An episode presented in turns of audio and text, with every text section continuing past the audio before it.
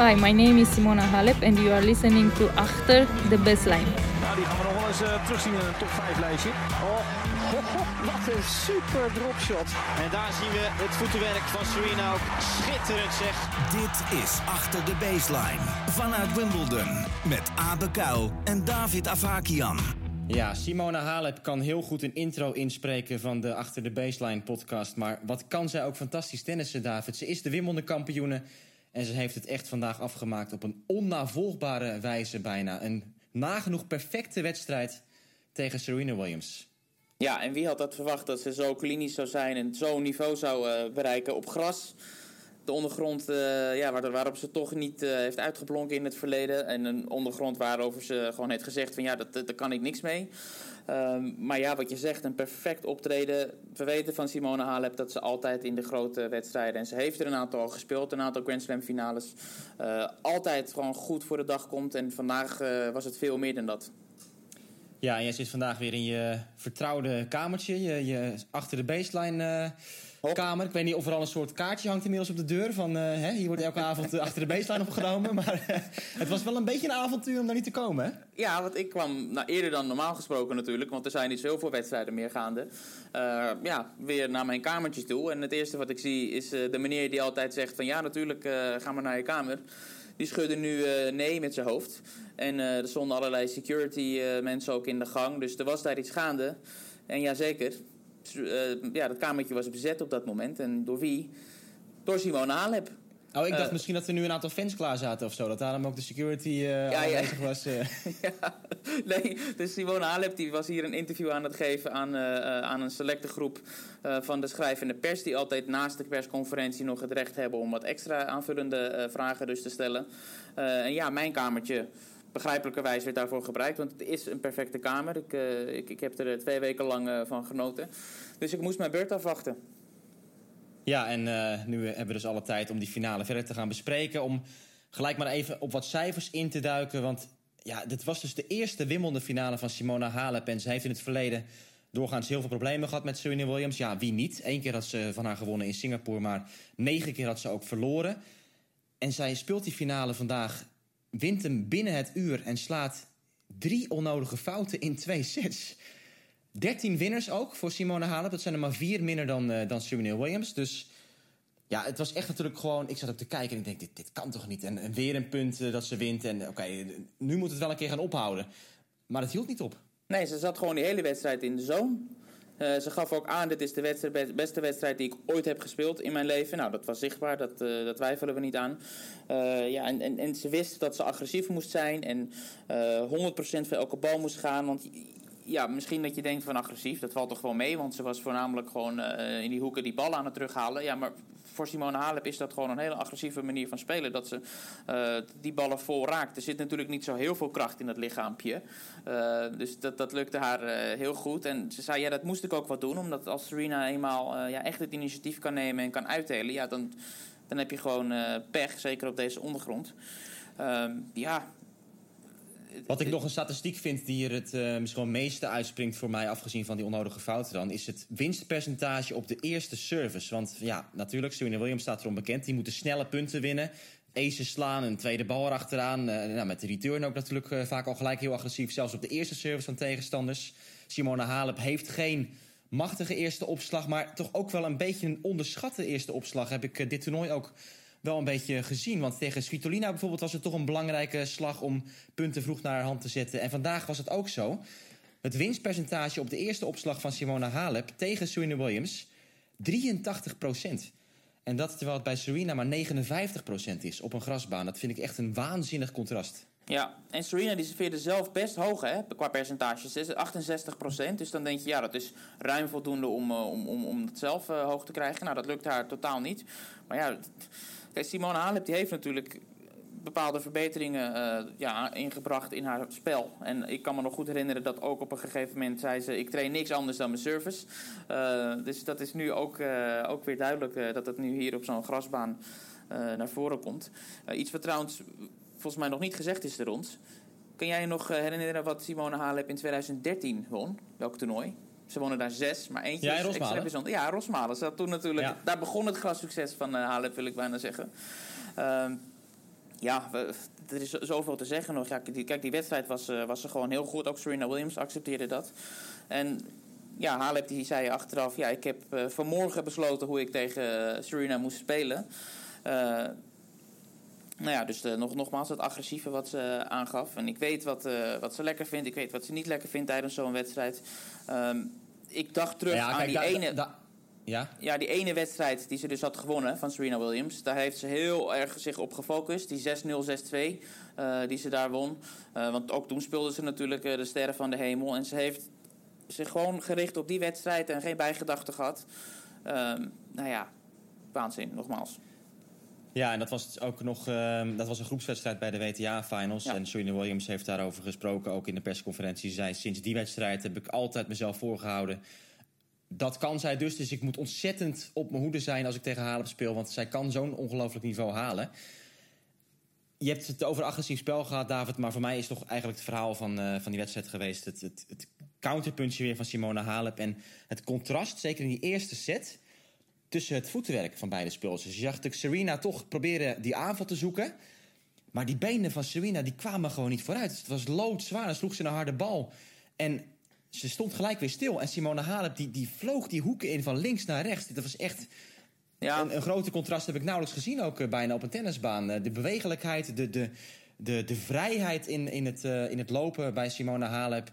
Terwijl Serena Williams toch behoorlijk op slot leek te zitten. En keer op keer werd ze dus verrast door, ehm, door zeker die ballen uit te lopen hè, van Halep. De grote kracht om, eh, om dan niet alleen erbij te komen... maar zelfs nog met druk die bal terug te kunnen spelen. Ja, dat vind ik belangrijk dat je dat toevoegt met, met druk. Want je zei eerder counterpunching. Ik vind toch dat het iets genuanceerder ligt dan counterpunching. Want je, want je denkt dan vaak aan eh, ja, gewoon die ballen terugslaan, hoe het werkt. Maar voor haar doen zijn de ballen waarop ze die sloeg met de kracht en met de, de, de zuiverheid waarmee ze die ballen, eh, ook al was het vanuit de loop, sloeg.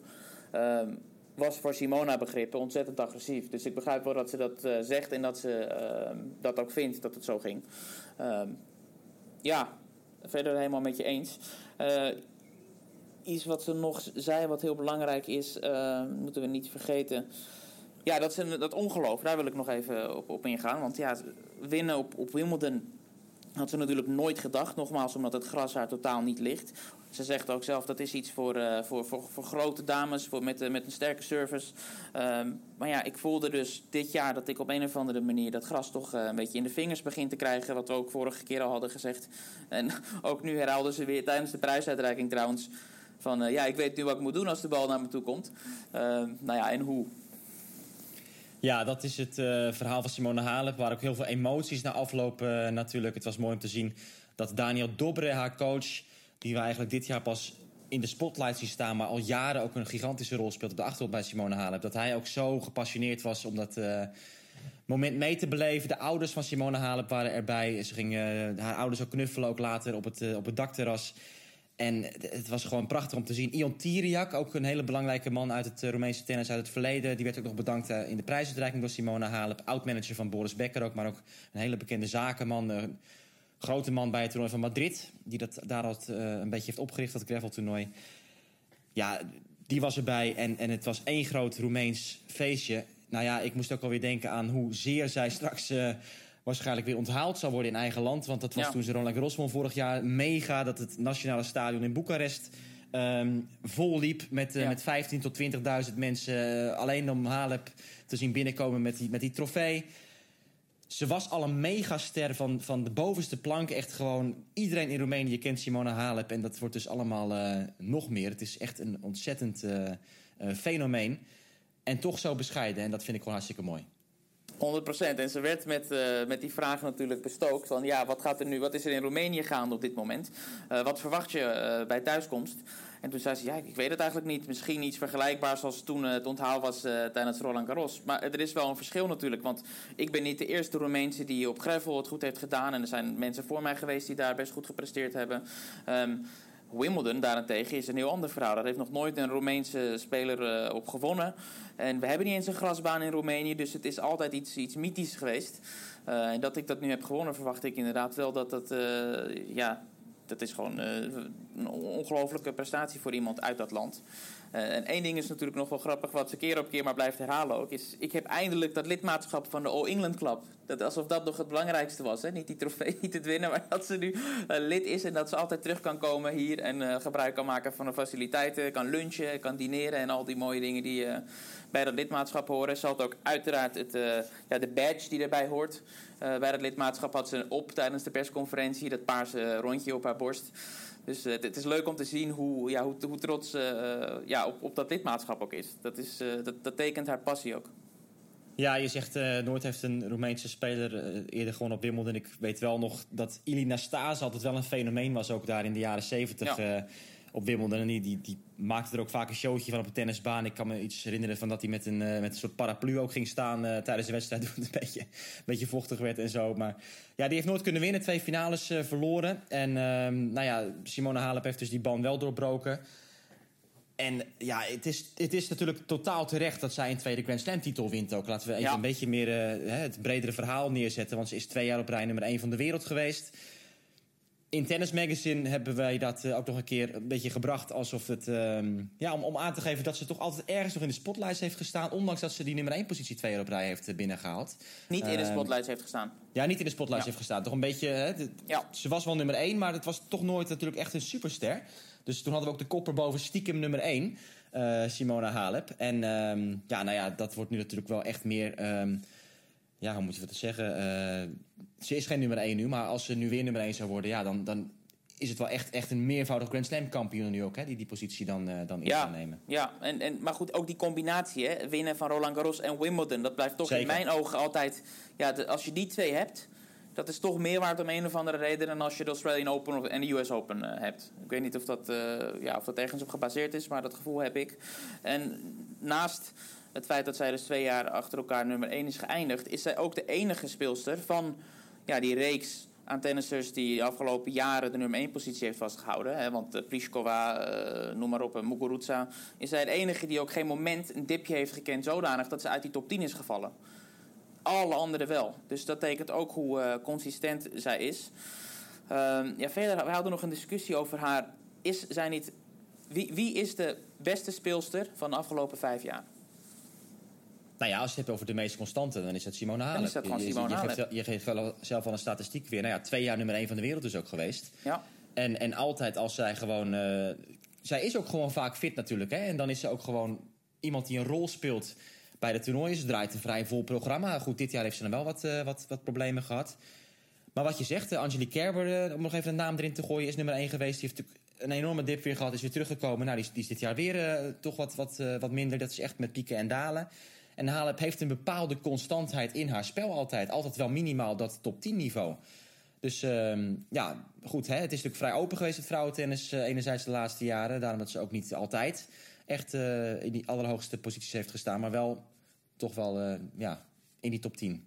Ja, zeker. En uh, misschien al als we richting het einde gaan van het bespreken van, van Halep... kan ik nog even terughalen wat er in de persconferentie gebeurde. Ik, ik kreeg het laatste woord daar een beetje, want het, er, iedereen, op een gegeven moment wordt er gezegd laatste vraag. Nou, ik had het geluk dat ik dat was.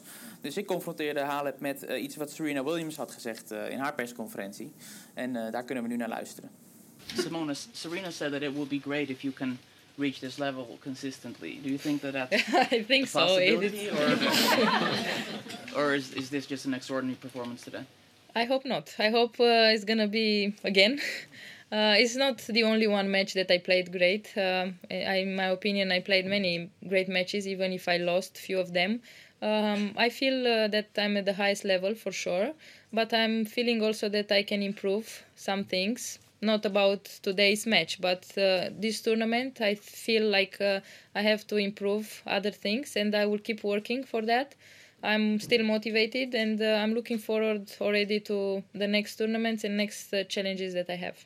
Ja, natuurlijk zou ze dat niveau graag standaard laten zien, uh, David. Dan, ja. dan, gaan we de komende jaren nog Simone Halen op de nummer 1 positie hebben, ja. waarschijnlijk. dat, dat weet je natuurlijk nooit of nou, dat is natuurlijk onmogelijk. Dat je, dat je zo goed eh, dag in dag uit speelt, dat, dat slaat helemaal nergens op. Het werd ook gezegd uh, door andere legendes van, weet je, je hebt, je hebt, je hebt een wedstrijd of vier, vijf in een jaar hooguit. Dat je echt hebt gespeeld en dat je denkt van, goh, ja, dit was nou echt mijn beste tennis. En Halen doet dat dus in de Wimbledon finale. Ja, zeker. En ik wil nogmaals wat ik aan het begin zei, dat hierop aansluit. 2014 stond ze op Roland Garros in de finale. Verlies in drie sets van Maria Sharapova. Topwedstrijd. Hè? Een jaar daarna. Uh, niet een jaar daarna. In 2017 verlies ze van Jelena Ostapenko. Had ze eigenlijk moeten winnen. Ze stond daar top te spelen. Ook uh, in Australië heeft ze de finale gehaald. Dat ze ook eigenlijk uh, kunnen winnen. Dus ze heeft altijd wel echt een hoog niveau gebracht in die grote finales. Dus dat is Tegen echt... Wozniacki. Ja. Tegen Wozniacki. ja, dus nu bij drie Grand Slam toernooien de finale gehaald. En bij twee gewonnen. We gaan het over haar tegenstander hebben, Serena Williams. Want die heeft natuurlijk uh, de laatste jaren, sinds ze eigenlijk moeder is geworden, minder gepresteerd. Hè? Minder efficiënt is ze geweest in het afmaken van toernooien. Om, hè, het winnen van de grote prijzen. Ze komt over het algemeen toch wel ver. Maar die uh, 24e Grand Slam titel, die blijft nog steeds in de lucht hangen. Ja, zeker. En ja, dan ga je toch nadenken waar, waar heeft dat mee te maken. Want ook als we, toen ze nog geen moeder was en haar carrière het, het grootste gedeelte van haar Grand Slams won. Toen had ze ook van die, van die van, ja, ab, abnormale statistieken. Dat ze 18 van de 19 finales waar ze in stond won. Dat was haar kracht juist. Als het de finale was met Serena Williams, dan kon je eigenlijk al opschrijven. Dat is klaar. Ja, vanaf de halve finales eigenlijk. Vanaf de halve finales al. Maar dat begon een beetje. Uh, de problemen begonnen, uh, denk ik, met die finale die ze verloor van Angelique Kerber op de Australian Open. Dat was de eerste keer dat het echt uh, een schok was, dat ze daar uh, verloor. En toen kregen we daarna de US Open natuurlijk, waar ze in de halve finale van Vinci uh, verloor. En ja, goed, wat hebben we nu gezien? Ze heeft verloren van Osaka op de US Open in de finale. Ze heeft verloren van Angelique Kerber vorig jaar. En nu hier van Simone Halep. Um, ja, wat we er wel over kunnen zeggen is de verliespartijen die ze heeft. zijn wel tegen speelsters die ja, niet de eerste de beste. Ze heeft nauwelijks lelijke nederlagen tegen, uh, tegen zwakke speelsters. Uitzondering, misschien Roland Garros dit jaar, Sofia Kenin. Dat was natuurlijk iets, iets vreemds om daar in twee sets van te verliezen. Ja, maar daar was ook niet normaal op voorbereid. Was ze ook niet normaal op voorbereid. Uh, maar wat nog zorgelijker is voor Serena Williams... in al die verloren Grand Slam finales... waarin ze normaal gesproken altijd de favoriet is... wordt ze gewoon in twee sets altijd weggezet. Ze heeft niet één keer een tiebreak zelfs gehaald. Altijd gewoon dik eraf. En dat is toch een mentale kwestie, zou je denken. Ja, ik zit even na te denken, wat jij zegt nou net... die finale van Kerber verloor en, en toen Vinci. Maar dat was, was er niet omgedraaid? Ze verloor eerst van Vinci, toch? Nou, dat weet ik niet meer. Maar dat was in ieder geval... Een, een van die twee was, was een beetje het begin ja, van Vinci het... is langer geleden, volgens mij. Dat was... Uh, 2016 misschien was dat. 15, 16? Nee, niet 15. 2016, denk ik. 2016. Hm. 2017 was Pliskova. Ja, ook zo'n voorbeeld trouwens, waar ze van verloor. Weet je nog? De US Open. Halve finale. Ik heb, ik heb 15 en 16 in mijn hoofd zitten volgens mij. Maar goed, dat, dat, maakt niet uit. In ieder geval, uh, ja. Ja, vind, ja nou goed, je hebt het over. Ja, je noemt het uh, mindere speelsters. Ja, dat is natuurlijk een beetje respectloos. Maar uh, ik denk dat de luisteraars ook wel snappen wat je precies bedoelt. Het zijn niet de elite speelsters. Roberta Vinci. Ja, dat was natuurlijk wel echt ineens een, dat was echt een soort sleutelmoment van... ho, wat krijgen we nou? Ja. Dit, dit zijn we niet gewend dat, dat Serena van zo'n kaliber speelster verliest. En, en daarna is het dus echt, echt vaker gebeurd, ja. Ja. Vijf Grand Slam finales verloren de laatste jaren Serena Williams. En dat is, uh, dat is heftig uh, voor nou haar. Ja. ja, en de Tour, die, is, die ligt natuurlijk niet te slapen. Hè? Iedereen die ziet dat gebeuren. Dus mijn vermoeden is een beetje dat ze, die aura, dat ze haar aura een beetje kwijt is. Ook in de kleedkamer speelt ze zien natuurlijk wat er op Roland Garros gebeurt. Ze verliest van zo'n Kenin. Uh, ook al is ze daar niet, uh, niet fit. Maar ja, 7-5, 6-2 was ook zo'n dikke nederlaag. En dit zien ze... Is, de angst is er niet echt meer.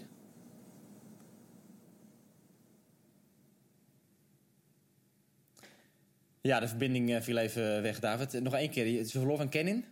Ja, ik bedoel te zeggen, dat soort momenten dat ze nu steeds in die finales het niet kan brengen. Dat ze verliest van zo'n Kenin, terwijl ze daar ook niet helemaal fit is. Ik bedoel te zeggen, dat zien collega's en andere WTA-speelsters. En die, ja, iedereen ja, krijgt natuurlijk ja, meer vertrouwen. Want iedereen wordt beter. Maar om nu te zeggen dat Serena nog beter wordt, is ook niet zo. Dus nee, het, maar het, het, het niveleert.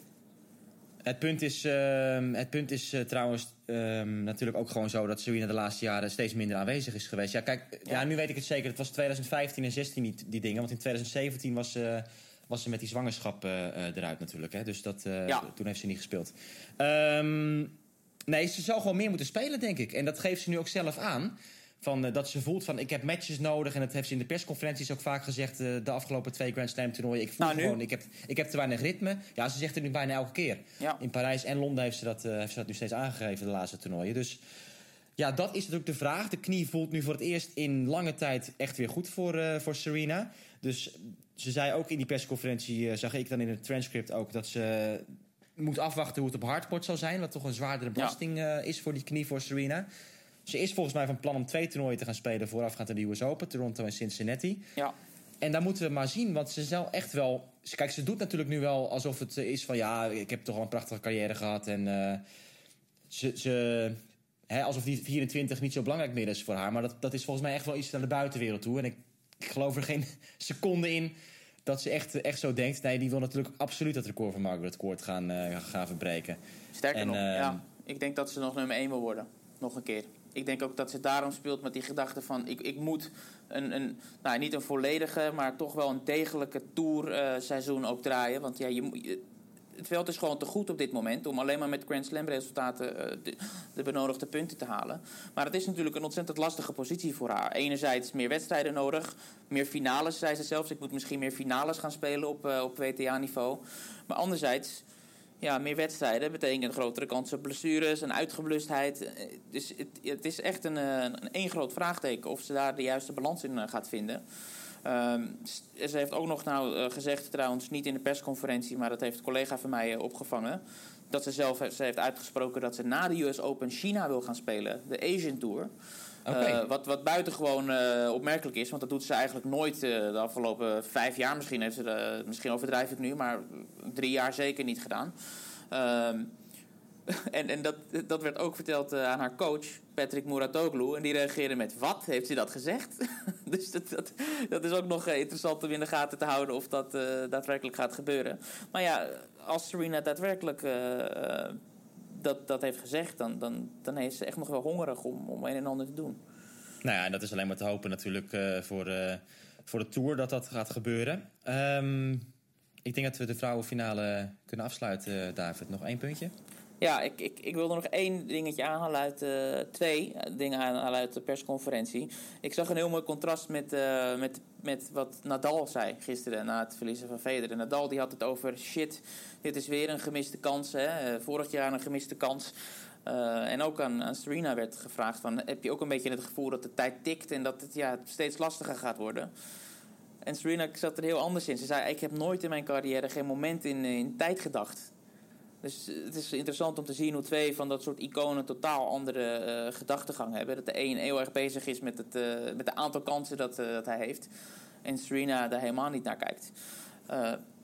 tot slot, de persconferentie van Serena die eindigde op een hele opmerkelijke manier. Uh, want Billie Jean King en wat andere uh, spelers die zijn uh, le legendes, die hebben ook van zich laten horen. En die, die zijn altijd een enorme fan geweest van Serena. En die hopen dat Serena absoluut dat het record van Margaret Court gaat verbreken. En waarom ze dat zo vurig willen, dat is iets voor een andere keer. Ehm, en ze hebben dus gezegd dat het misschien leuk zou zijn als Serena zich echt committeert en, en, en wat wij dus zeggen, zo'n vol schema gaat behalen om echt fit te zijn om, om, om, om die doelen te bereiken. En wat minder bezig moet zijn met randzaken. Uh, waaronder uh, ja, dat die strijd die zij al voert enige tijd uh, voor gelijkheid en vrouwenrechten en dit en dat. Uh, nou ja, als Serena werd gevraagd, eh, zie je dat zitten? Om daar dus een keer pauze van te nemen. En toen zei ze, the day I stop fighting for equality and for people that look like you. Want die mevrouw die het vroeg, dat was een vrouw dus. That will be the day I'm in my grave. Einde persconferentie. Dat was, uh, ja, was, was, was erg bijzonder.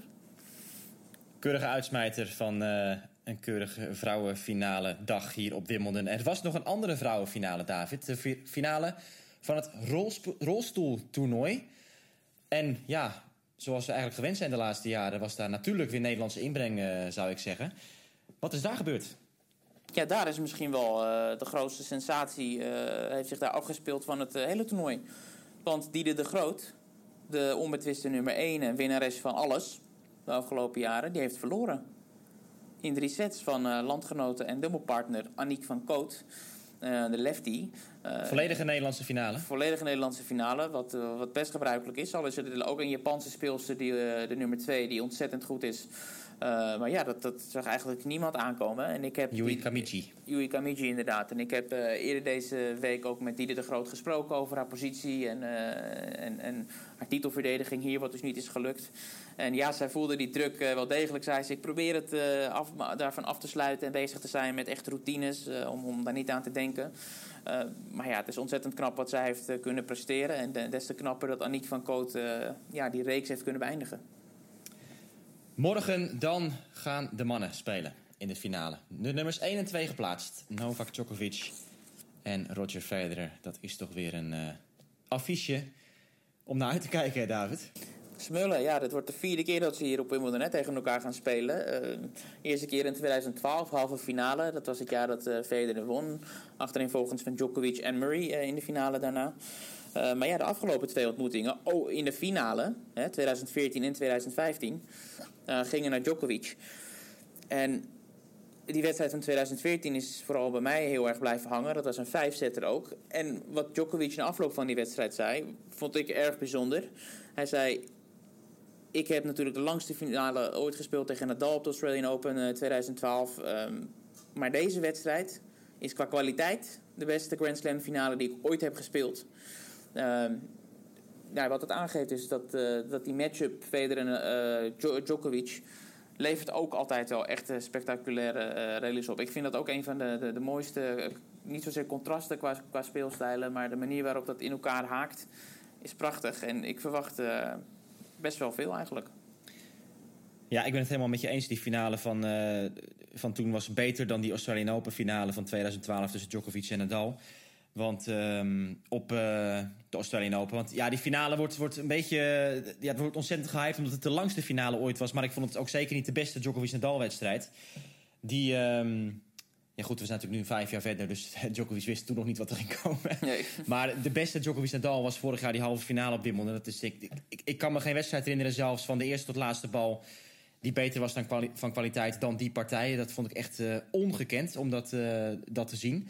Um, alleen was dat een halve finale. Dus om de een of andere reden is hij toch een beetje ondergesneeuwd bij bijvoorbeeld Federer Nadal 2008. En, en misschien zelfs wel uh, die, die finale van 2014 waar je het net over had.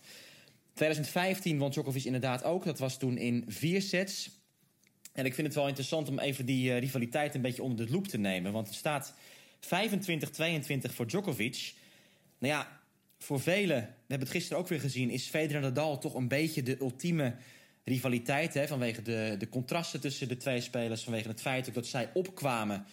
En als het ware de, de fanbases naar zich toe trokken. Federer was er als eerste. Nadal kwam erbij als een grote rivaal. Dus toen zag je, oké, je was of voor Nadal of voor, Djokovic, of, uh, of voor Federer.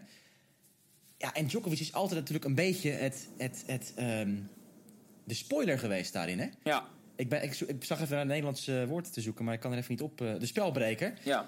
En dat merk je natuurlijk sowieso in al die wedstrijden die ze tegen elkaar spelen. Dat, dat het publiek op de hand van de tegenstander is. En zeker als Djokovic tegen Federer speelt. Dat, dat, dat het hele stadion over het algemeen voor de, voor de Zwitser is. Ja. Um, het staat 25-22 voor Djokovic, zoals gezegd. Hij leidt ook die rivaliteit tegen Nadal. Ik weet niet hoezeer dat echt algemene kennis is... dat Djokovic tegen beide spelers voorstaat. Nou ja, wat, je, wat zie je natuurlijk aanvankelijk... was het een rivaliteit die werd gedomineerd door Federer. De eerste vijf jaar, van 2006 tot en met 2010, was het 13-6 in onderlinge ontmoetingen voor Federer. Ze speelden in 2007 voor het eerst een Grand Slam finale tegen elkaar. Of een, uh, ja, Grand Slam finale tegen elkaar bij de US Open. Uh, werd gewonnen door Federer. Vanaf 2011 is het een heel ander verhaal. 19 zegens voor Djokovic, 9 slechts nog maar voor Federer. En van de laatste 10 partijen zijn er 8 gewonnen door Djokovic. En dus maar 2 voor Federer. We en de laatste vier op rij, hè? En de laatste vier op rij. En we zien natuurlijk een vergelijkbare trend een beetje tegen Nadal. Djokovic is gewoon eigenlijk met afstand de beste speler van de grote drie van de laatste tien jaar. Oh, zonder meer. Daar is eigenlijk geen, uh, geen twijfel over mogelijk. Nee, maar ook dat is wel eens iets wat uh, niet genoeg credits krijgt. Uh, hè? Jij, jij hebt ook vaak gesproken over het feit dat nou ja, Djokovic heeft gewoon vier Grand Slam titels op rij gewonnen. Hij heeft dat bijna twee keer gedaan.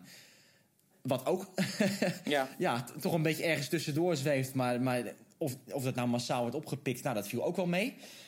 Dus daarin, ook in die, die media-aandacht en zo... Djokovic is toch altijd een beetje benadeeld in heel veel opzichten. En in dat opzicht heb ik ook toch een beetje een soort eh, zwak voor, eh, voor Novak Djokovic eh, in, in die grote wedstrijden. Ehm, nou ja, wat staat er op het spel? Gaat Djokovic naar 16 Grand Slam titels? Gaat Federer naar 21 Grand Slam titels? Wordt dat gat dus kleiner of groter? Dat is toch een, een eh, belangrijke inzet. Ja, David, pak jij maar even op vanaf hier. Ja, nou ja, ik kan nog wel één ding toevoegen aan ehm, en ja, dat soort derde wiel aan eh, dit tweewielige wagen. Dat, dat slaat nergens op, maar dat, je begrijpt wat ik bedoel. Driewieler. de driewieler. Eh ja, die, die gunfactor ontbeert Djokovic natuurlijk ook. En dat heeft hem altijd tegengezeten. Maar aan de andere kant heeft dat hem enorm eh, veel brandstof opgeleverd. Want ik, ik heb echt mijn vraagtekens of Djokovic die honger, die honger zou hebben gehad... als hij zo eh, als een warm bad overal binnen was eh, gekomen. Dat iedereen hem had omarmd zoals die andere twee zijn omarmd. Want ik heb toch heel vaak het gevoel gehad dat die, die, ja, die boosheid om het feit dat hij minder geliefd is. En hij probeert van alles natuurlijk om, om, om, om, ja, om die liefde op te eisen. Maar het lukt hem een of, een of andere manier niet. En hij heeft stadions tegen en dan gaat hij weer tekeer tegen, tegen de mensen in het stadion. En, maar ja, hij gaat er nooit slechter van spelen. Nee, maar ik, ik denk dat, dat de, de hoofdmotivatie van Djokovic toch echt gewoon het feit is... ik wil de beste zijn. En, en zonder Nadal en Federer was hij in dat opzicht misschien een mindere tennisser geworden. Omdat hij dan niet die ultieme drive had. Hij heeft, hij heeft het natuurlijk heel vaak aangehaald. Ehm, ja, die eerste jaren, hij verloor hè, 13-6 tegen Federer. Federer won natuurlijk het meest. Nadal won het meest in het begin. Hij denkt, potverdorie, ik moet hier iets tegen doen. Ik, ik kan hier niet tegen. Ja. Ik wil de beste zijn. Nou ja, dat is echt zijn, is zijn intrinsieke vuur geweest om zich zo te ontwikkelen. En dat geldt natuurlijk ook voor Federer en Nadal. Die natuurlijk als een soort sneeuwbaleffect met z'n drieën elkaar alleen maar hebben beter gemaakt. Wat ze ook vaak zeggen Ja. in, eh, in persconferenties. Maar Djokovic heeft we- wel degelijk die, die... Nou ja, je zegt ook wel, die wil om geliefd te zijn. En ehm, tuurlijk, hij kan soms dat, dat gevoel gebruiken van... potverdorie, waarom zijn jullie allemaal tegen? En ik zou je dus laten zien dat ik gewoon beter ben. Daar ben ik het ook mee eens. Maar ik denk dat de, de hoofdmotivatie toch gewoon puur de harde cijfers eh, is voor Djokovic. Van ik wil die gasten voorbij. En Djokovic die spreekt het ook meer uit hè, dan Nadal. Nadal die zal niet zeggen... ja, ik wil echt eh, naar 22 Grand Slam titels toe. Ik wil Federer eh, passeren. Misschien denkt Nadal ook niet zo, dat weten we niet. Want hij zegt het vrij stellig. Maar Djokovic, Ja, zeker. ja, die, die, die geeft gewoon altijd aan van... Zeker is het de motivatie voor mij. Ik wil daadwerkelijk meer Grand Slam titels gaan winnen Ja, dan Roger Federer. Hij zei eerder deze week zelfs nog dat hij... eh, hij zei, ik ben niet eens zo heel ver verwijderd van eh, all-time nummer 1. Hè, langs de nummer 1 positie. Dus Oh, dat heeft hij gezegd? Ja, ik, ik, ik heb niet de precieze quote gezien, maar ik heb een verslag over die quote gezien. En ik, het is nog, ik wil dat nog opzoeken om daar zeker van te zijn. Oh, ik heb Ehm, het niet, niet in het transcript eh, Nee, gezien. Ja. Ehm, dan moeten we even nakijken dan. Misschien heb ik het verkeerd begrepen. Ehm, ja, eh, wat wilde ik zeggen? Ja, ik, wil, ik wilde nog even terugkomen als jij eh, hiermee klaar bent... over wat de beide heren, Federer en Djokovic... over elkaar gezegd hebben voorafgaand aan die finale. Ehm was nog wel leuk wat Federer zei. Ja, we hebben zo vaak tegen elkaar gespeeld. Het- het- ja, gameplan, weet je, hoe moet ik spelen? We weten het al. We weten allebei precies hoe, hoe het in elkaar steekt. En we hebben onlangs een ontzettend goede wedstrijd eh, gehad. eh, eind 2018 in Parijs. Die overigens door de ATP werd uitgeroepen door de beste ATP-wedstrijd van het jaar. Dat is een hele, hele, Ja, mo- daar hele heb mooie... ik ook, eh, ook commentaar bij gegeven toevallig. Ja, nou was, goed. Dan, dan weet jij ook nog hoe, hoe goed die wedstrijd daadwerkelijk was. Uiteindelijk eh 7-6 derde set voor Djokovic. Ehm, dus ja, Federer zei, ja, ik hoef niet zoveel eh, te doen in, eh, in, in, in de training. Het is net alsof je naar school gaat. Eh, je gaat niet op de dag van de wedstrijd of op de dag van, de, van het examen ga je niet ineens weer in je boeken duiken. Dat doe je allemaal van tevoren. Dus zo, zo is het nu eenmaal. En nog gevraagd naar wat maakt Djokovic zo bijzonder. En noem eens een, punt van de Servier in zijn spel wat hem uniek maakt. En ik vond het wel leuk dat hij toch wel echt een eh, niche zocht daarin. En zei, ja, als ik echt iets moet noemen, dan is er één ding wat hem eh, onderscheidt. En dat is die, die openstand springende backhand naar zijn linkerkant. Hè. Dat heeft niemand, hoe- de manier waarop hij dat kan verdedigen, die hoek. En ik denk dat eh de aandachtigheid... En vooral, vooral hoe hij kan aanvallen vanuit de verdediging daarmee. Ja, dat, ja. Dat, dat, ik zou het nog een stapje verder brengen daarin. Dat, dat is echt voor mij ook ongekend. Ja, ja goed, de, goed, de aandachtige eh, kijker van de wedstrijden van eh, de grote drie... die zal ongetwijfeld eh, nu meteen herkennen waar we het nu over hebben. Hè? Die, die backhand, dat is echt een, eh, een trademark van Djokovic. Dat doet hij beter dan wie dan ook, zei hij.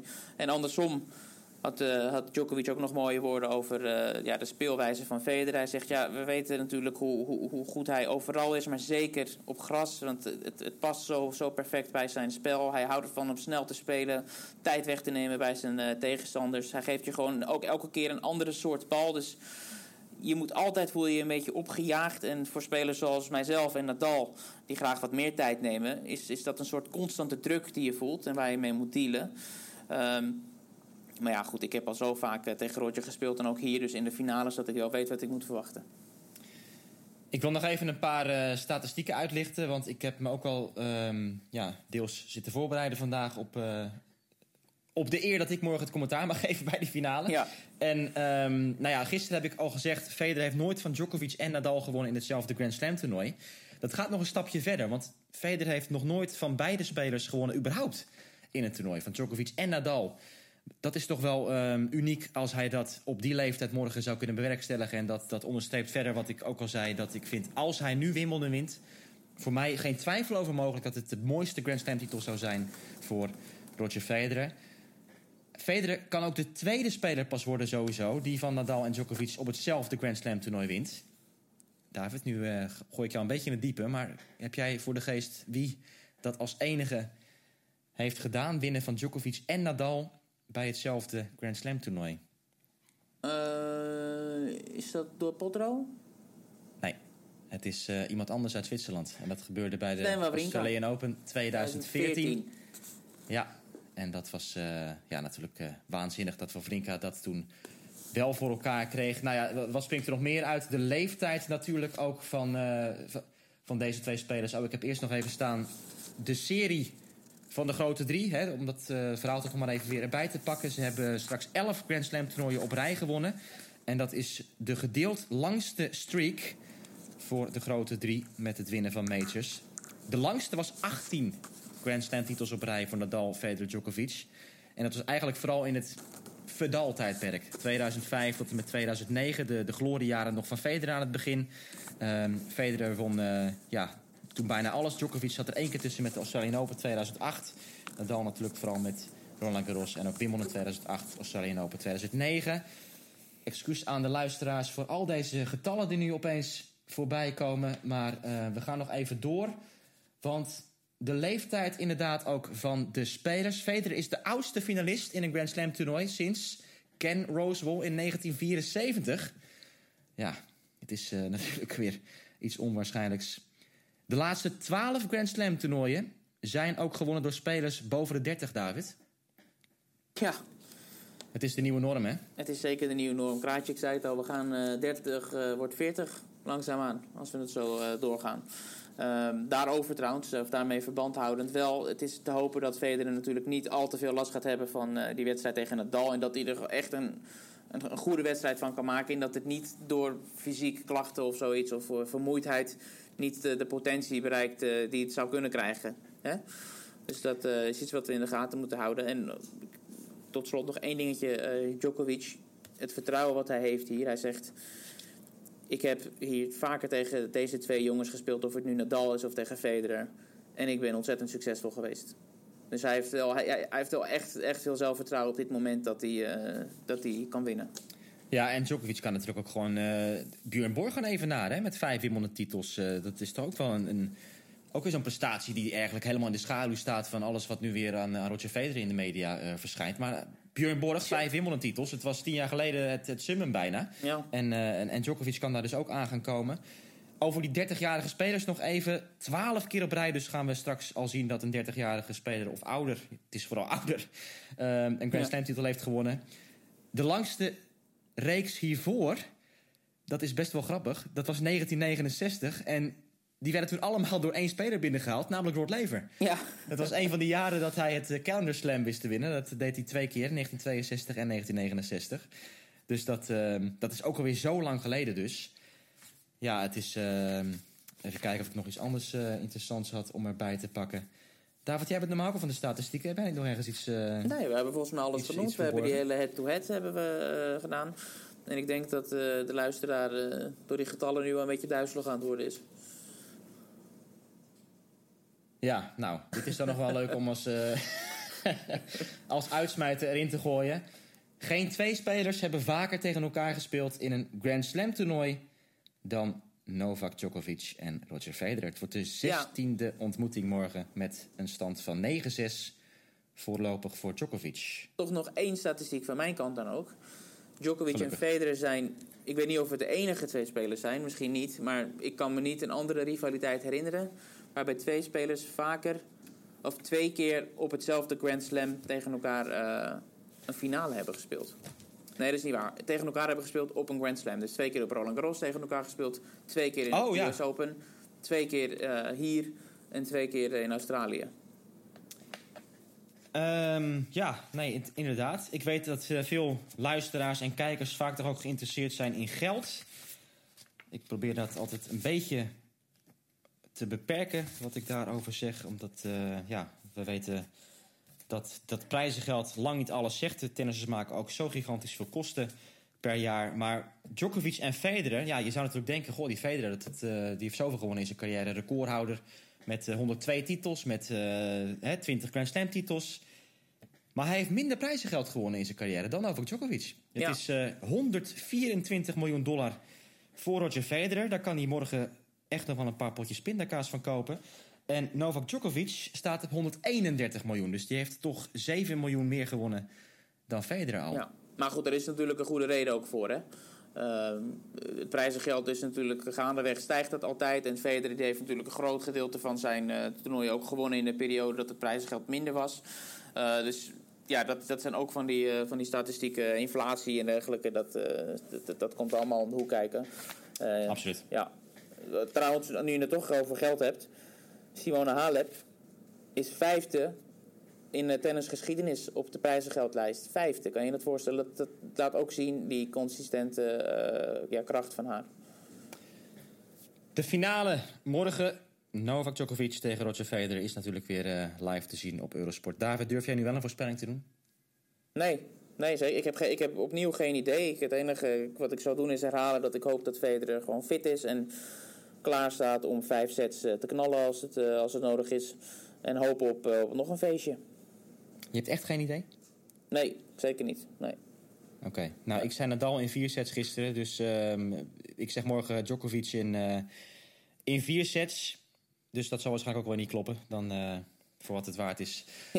Dat is hoe ik er tegenaan kijk. Maar goed, morgen dus dan eh, is die ontknoping van Wimbledon 2019. Excuus nog even aan onze producer, want we zitten ver over de tijd heen. Hopelijk eh, ehm, ja, zijn er niet al te veel mensen afgehaakt.